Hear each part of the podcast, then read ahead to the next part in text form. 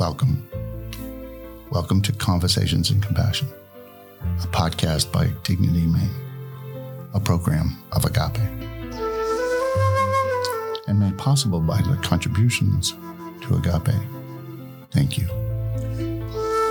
This is a different podcast.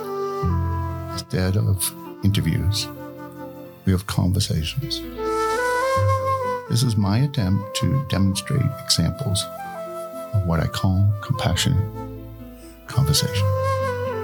Through these conversations, I hope to address the discord in our families, in our communities, and in ourselves. And finally, to focus on the greatest need of our time the need for compassion. So, is an amazing conversation with Glenn at a time in this community. We're all sort of doing some evaluation about what is, what is true, what is it that we need to take from the message of the mass shooting. So, what I loved about this uh, podcast that I'd love you to listen to is that, uh, you know, how uh, Glenn articulates this idea of the loneliness that we experience, the epidemic of it, and how something like this will even make us more fearful, more hopeless. And in fact, what we need to do is to take a breath and lean towards connection, lean towards love, lean towards outside of our comfort zone, and just to listen deeply to our fellow travelers. Thank you. So, thank you. Thank you, Glenn, for doing this with me. Uh, you know, what inspired me to ask you was that you just did this uh, thought about mental health based on what's been happening in our community, and particularly around the shooting and the loss of life in Lewiston. You started thinking about the issues of mental health. And so I'm open to hearing what, what you found as you went to write that voice. Yeah, thanks for having me here, Steve. Um, first of all, I want to say, you know, as a, a, uh, faculty member at the University of Southern Maine and, and uh, administrator there for the last eight years, um, felt like it really hit very hard the mass shooting, um, and uh, we lost three alumni uh, and uh, people that were affiliated with the university. And I knew one of them uh, quite well, the man who was a translator uh, and a part-time teacher for us, Joshua. And um, it was obviously as a as a multi generation Mainer, it hit me very hard, and mm. uh, I think uh, I'm not alone in that. I know so many people who felt the same way. So many of my students and so many of my colleagues. Um, so it did uh, ask me, I think, in, implicitly, what can you do uh, that might be helpful? And one thing is the discussion around mental health. Um, obviously, the man who did this uh, was in severe mental health crisis and um, and also had access to firearms and, and a number of the criteria, uh, some misuse perhaps of, of um, you know alcohol as well. But all of those things, um, it, it's complex in terms of how it affects mm. um, our perception of mental health, and mm-hmm. it's uh, something that I wanted to be very very careful about. Um, I think there's one major theme of, among others in the column that we put forward that uh, the Press Herald will, will has agreed to put for, uh, put out. And first of all, is that people have to understand that that of all the violent crimes that are committed in America, uh, under five percent of them are connected with people with um, with mental illness, so that they're less likely uh, than than most, especially uh, not not ex- not including necessarily the extreme ends of mental illness, but certainly the vast majority of people who struggle with depression and anxiety and uh, and even suicidal ideations, uh, they're more likely to be victims of violence than they are likely to be, in fact, uh, perpetrating it. So uh, so that was one message that I felt needed to get across. And the other one is the magnitude of our problems as a society. I, I actually didn't understand the depth of the mm-hmm. data.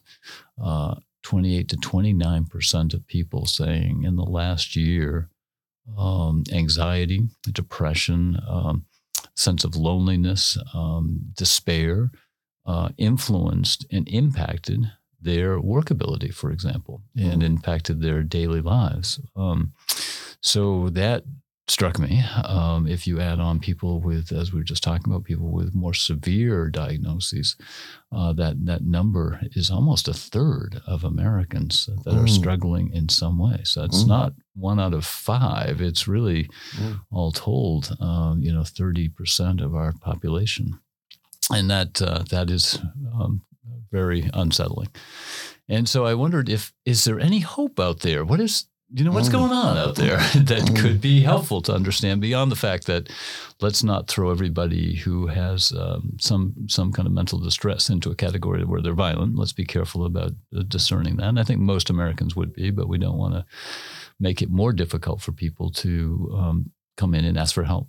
Right, and one of the things that you're trying to say right from the beginning is that this uh, violent situation in Lewiston was not directly related to mental health. And let's not make it a mental health issue.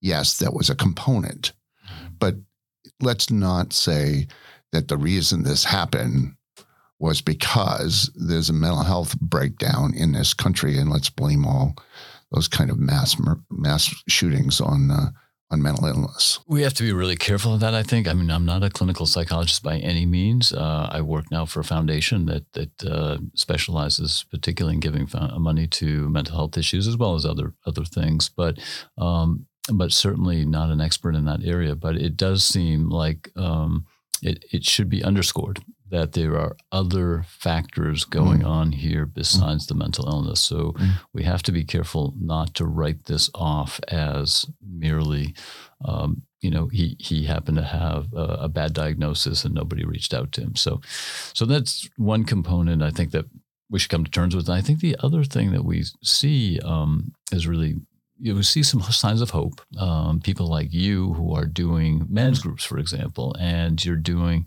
um, you know, what's called motivational interviewing, which are really respectful of your client. You know that you're you're saying you have the answers. How can I help you walk through those and and and be with you, be shoulder to shoulder with you, not you know follow everything I do. Um, I think those are the things that actually are exciting or interesting and helpful about mental health um, as as we're seeing some progress. The other thing we're seeing is things like Maine Behavioral Health now is trying to do much more of a peer supported case managed, highly integrated approach from multiple angles of people getting kind of re- the kind of resources that they need in order to be able to um, uh, you know, to to get heal, healing as fast as possible and as well as possible. So there's a new approach there.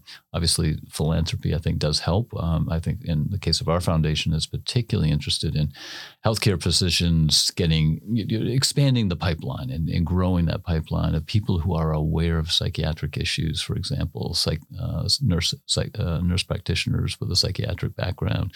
Um, some of the work that we did up at UMaine and PhD level. But the real interesting thing um, came from you, where you said, I said, it's got to go deeper than just how we heal people. What's causing all this? As they say in race theory, if you see one dead fish on the lake, you say, well, you know, must have had a you know unfortunate run in with a, a motorboat or something.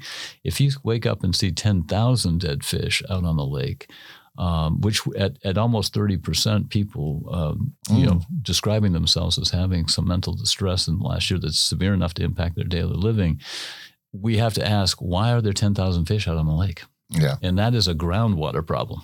Right. Yeah. And so what's the groundwater? And I think, you know, you, you more than anybody were able to point out to me, why don't you listen to the Surgeon General? right. I said, well, I never thought of going to the top medical officer. well, that sounds interesting. And uh, I was immediately hooked. I listened to uh, his podcast probably three or four times uh, on, on being because what he laid out is not a diagnosis of how we improve cardiological health or you know you know, uh, you know how we should exercise more and and uh, mm. you know how we should mm. uh, avoid uh, you know, lots of carbohydrates and sugar, uh, all the things that probably are accurate, but not very deep. And um, what he said is, at a time of massive disruption, and it was really powerful for me to hear the Surgeon General say, massive disruption in mm. our society. He said, in the last decade, mm. almost certainly in the last two decades, but even since the iPhone of 2009, the change in how we transfer money, mm. how we communicate, mm. why and how we eat, how do we order and mm. eat, how do we mm. order products, how do we avoid shopping if we don't want to do shopping? How do we mm. avoid each other if we want to avoid each other? Um, uh, how does work fundamentally change? You know, people sitting in, in their homes in Juneau, Alaska that work for some organization in St. Louis. Uh, this is a new world that never existed before. Right. And uh, and on top of that, uh, an enormous amount of international and national political turmoil and, and cultural turmoil. So he said massive disruption, which he said change is not always bad, but it's scary, mm. even when it's good. Mm. And we need each other, even when it's good. And in this case, not all of it's good. And he begins to get into something, as, as you know, around how little we actually talk to each other. Right how little time we spend getting together in small groups, big groups, or one on one saying, How you really doing? Yeah. What's really going on for you? Yeah. You know, and um, and people being able rather than to say, "Oh, it's the Democrats' fault," it's the uh, it's the leftist fault, it's the right wing. They are nutcase. Those they're really all racist. And instead of saying that, what what um, you know, Surgeon General Murthy was saying is, when you look at the data, people are saying, I'm scared, mm. I'm lonely, mm. I have a sense of despair, mm. sense of powerlessness. What am I doing? Right. And this epidemic of loneliness that he would call it is so severe and that people really need each other as part of the human condition. So we have this very, very powerful schism, if you will, a, a gap between what people need and what is actually happening in their lives. Pointedly, right now in human history, right, when you're you're dealing with seismic disruption, yeah, we need each other more than ever. And what he's saying is, actually, in our dialogue is fractured, it's ruptured, it's broken, uh, and so our ability to do that at a time when we most need it, while we're most desperate, uh, seems to be uh, limited, warped, uh, uh you know, disjointed, as he says. And in that context, what we've got is that the, the social capital, the, the fibers that have moved us together in generations in the past are falling apart. And that we don't have new ones. So we're in this place of isolation and loneliness and and basic uh, commitment to uh, staying to yourself and uh, taking care of yourself and and then it comes into the mind where the mind starts to be judgmental of others. And then we start to be, create these schisms if you will again uh, between people and in relationships and in families. And you love i love what you said which is one third. One third of the people are suffering with what they would say is a serious mental illness that is impacting their life. And i say serious in the sense that it is interfering in their lives.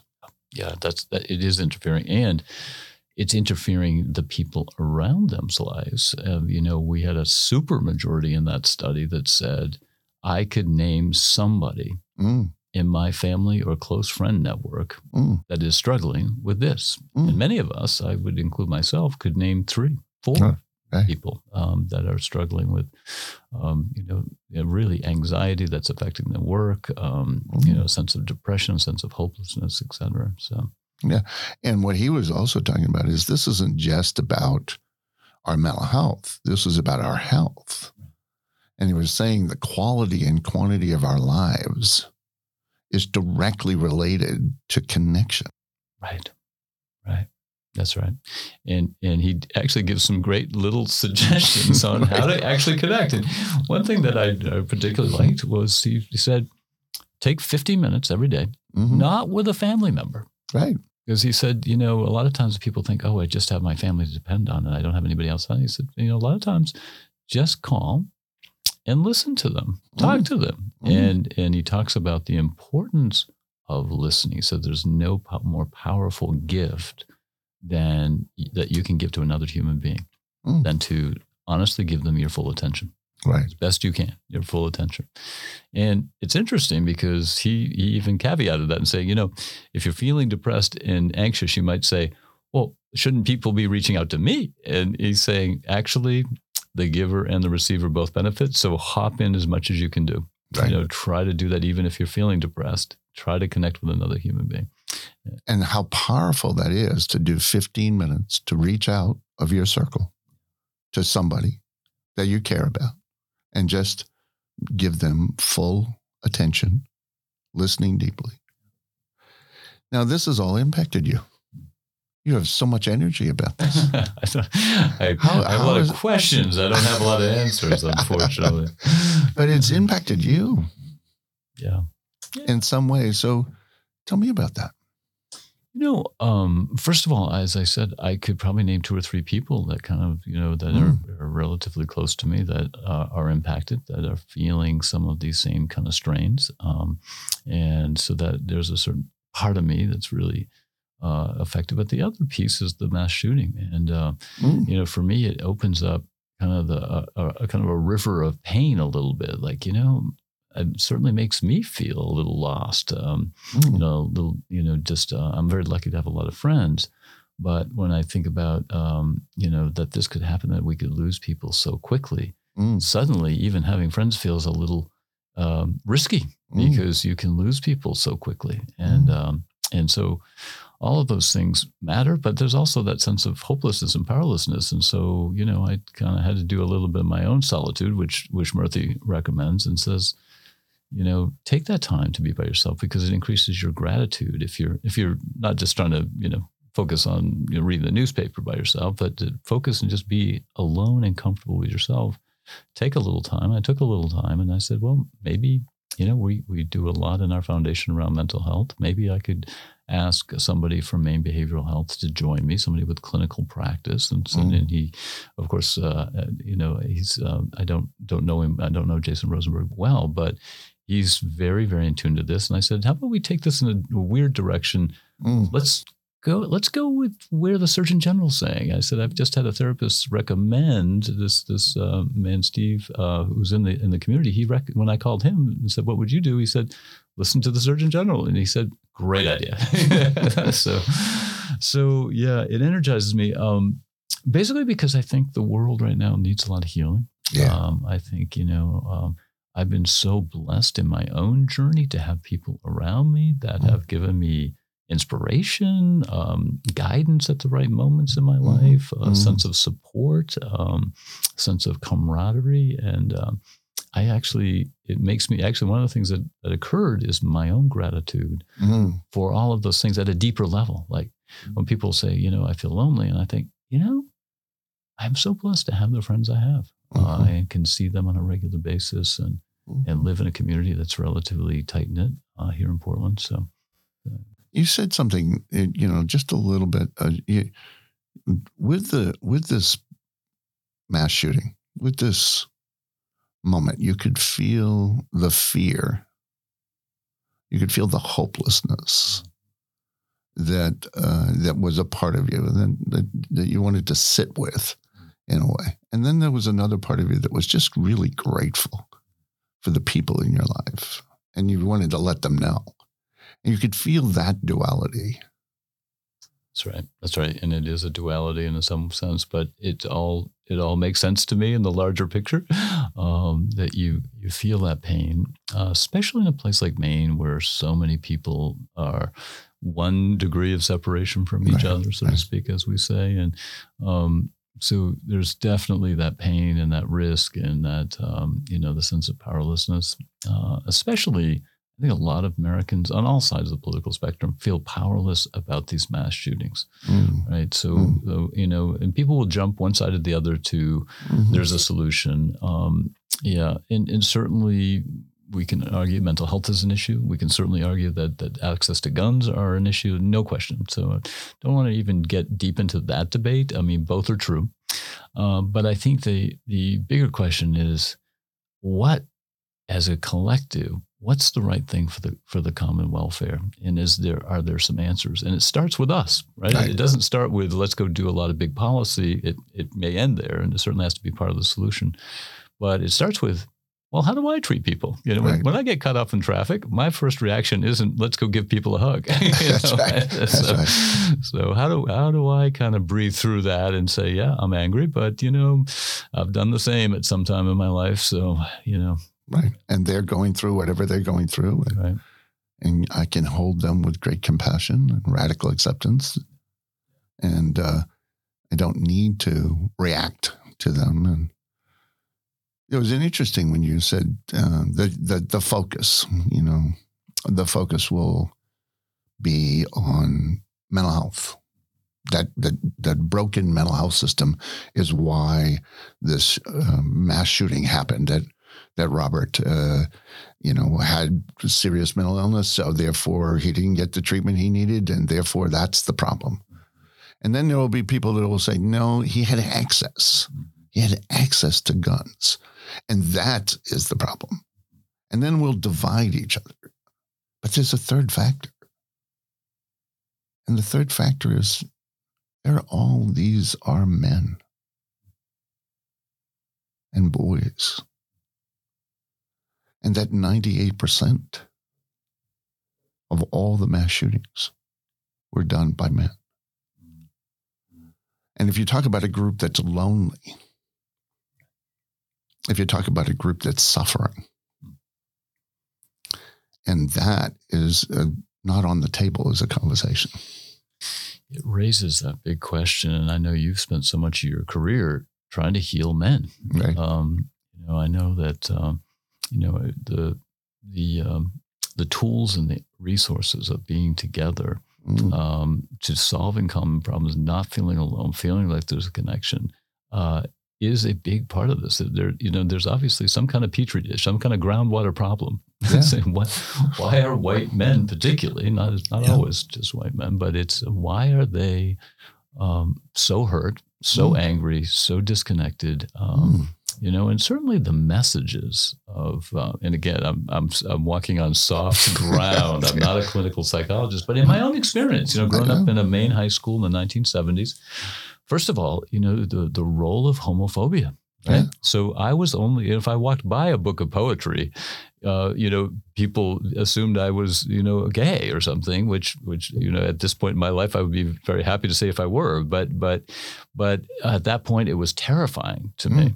And, mm. um, and obviously society has changed. When you think about, like, suddenly I had to become less of a man Right. Right. I had to become less of a man. I'm like, well, you know, I don't, I don't really like poetry. I might, you know, look at it once in a while. And no, I would never paint a watercolor painting or never write a poem myself or, you know, mm, those kind mm. of things, um, you know, begin to limit. They just put us into a tighter and tighter box. Mm. You know, uh, somebody said that by the time you get through, you know, the gauntlet of terror of middle school and high school, if you're an American male, you've allowed, you're allowed two emotions, nothing or anger. Right. Right. And right. that's really where most men are. Uh, sadly, I'll just speak for myself. I don't, I'm not, mm. not in a place to talk about where most men are, but a lot of men I know have expressed to me that mm. same kind of, kind of narrow box, which we can easily get ourselves into.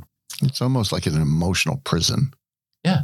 I think that's right. And then, you know, you, how do you, you love wanna, well? How do you do what the Surgeon General is talking about in terms of connection? When you feel this kind of tightness around this emotional box. You know, we're, what we're saying is recommending is that you pick up the phone and you call somebody in your life that's just beyond your family mm-hmm. and you just have a 15 minute conversation. That is totally against the box you just said. Right. That's exactly right. That, those aren't the foothills; those are the mountains for a lot right, of us. Right? right. Yeah, like, wait, wait a minute, an intimate conversation with another man. This is this is tough. Uh, no question. Um, uh, and and it's not only tough; it, it, it's unskillful. It's like I don't know how to do it.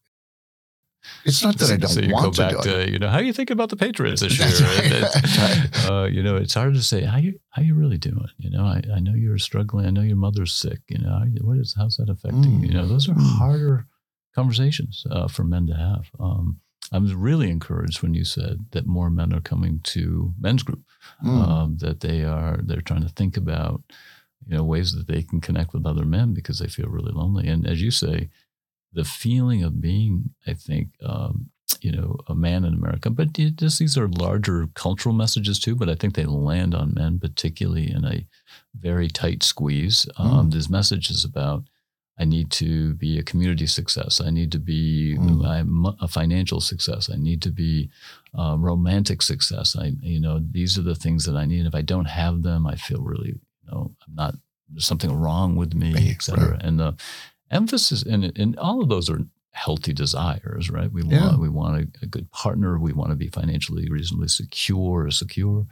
Uh, we certainly want to have some community recognition. Those are all legitimate, but if there's not something else, something deeper, this is my Hmm. experience, some kind of north star too that's guiding you, Mm. um, you, it's not going to work to make you a happy person. And uh, as my friend Richard Rohr, not my friend, but my, my favorite author, I don't, I met him once. I don't think he's my friend, but uh, anyway, but uh, I love love his. You know, he says, you know, the great thing about life is by the time you're 40 or 45, something's going to knock you off that path, and you've got to figure out how to get back on there. There's going to be something that's going to happen. It may be actually something good. You might get promoted and you're just not ready for it, right? And so things Mhm. go awry, or maybe a divorce, it may be cancer, it may be alcoholism, it may be loss of a child, but something is going to hit you Mm. and it's going to make you rethink who and what you are.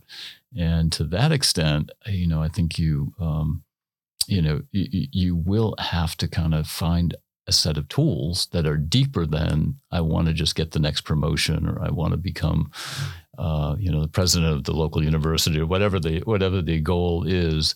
Um, that is going to force you into a deeper place um, by definition, and Mm. and that's actually good news. That's why I love the name of his book, "Falling Upward." you know, you think you're falling down, but in fact, you're starting to fall in a different direction. Mm. Yeah, well, I love I love this uh, this concept as we you know, sort of finish up about you know you that it's going to come, and it's going to you know that the whole methodology of success, and then you're just running on it and running on it, and that somewhere there's going to be a break, and that break is going to ask you to move from success to significance, which is about love which is about that deep yearning that was always there.